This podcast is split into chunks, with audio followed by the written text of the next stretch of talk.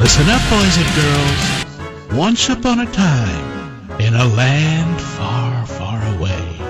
Yes, it's Brad Geisa. Story time. All right. Oh, the stories, these stories are not mine. They're my dad's, but they were, I remember him telling these stories a couple of times growing up. There'd be one of those Dad, Dad, tell us, tell us about the ghost stories. My dad had kind of an unusual uh, college uh, experience because when he went to college, he got involved with a, uh, a mortician who, was looking for someone to help. He was actually looking for someone to pass his, his company along to because his uh, sons did not get into the business.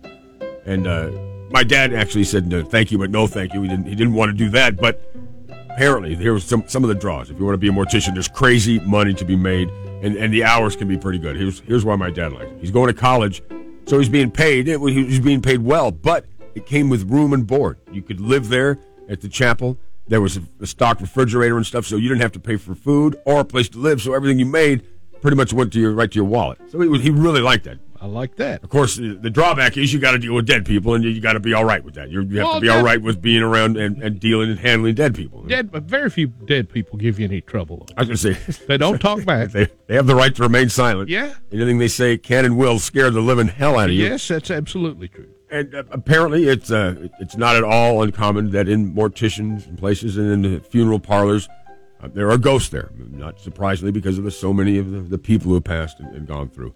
So there's a lot of stories, and he had heard a lot, and some that he believed, and some he thought were exaggerated.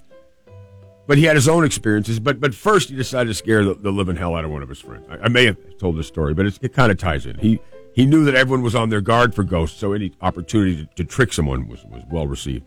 He was a, a choir major. That's what he studied. He was a choir director.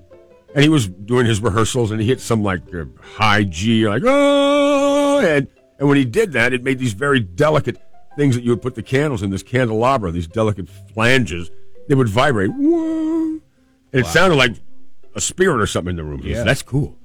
So there's new guys there, and he's telling them, you know, there's spirits here. They'll, they'll talk to you. He's like, get out of here. You know, shut up. Don't tell me. I'll, I'll prove it to you. And he, he goes, he hears that. Whoa. He's like, it's a lie. You got it set up, which is true. He was on it. This is all, it's fake, hocus pocus. He goes, do it in another room then. My dad remembered that there happened to be one upstairs in the attic where everything was stored. It was the same type. He didn't know if it worked, but he'd seen it up there. So he takes him up there, and in the darkness, he goes, whoa, and then, zoom.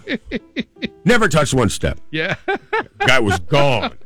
He would have. He didn't want. My dad was trying to explain to him that it was a joke. He said, "I know I'm tricking you." He wouldn't. He didn't have anything. He didn't want to hear it. He was gone. Left his clothes and everything. So that was a fake, a fake ghost story. yeah. And apparently, what they would like to do is they would play tricks on each other. They like to prank each other. Yeah. And my dad was asleep one day, and this is, this is his real ghost story.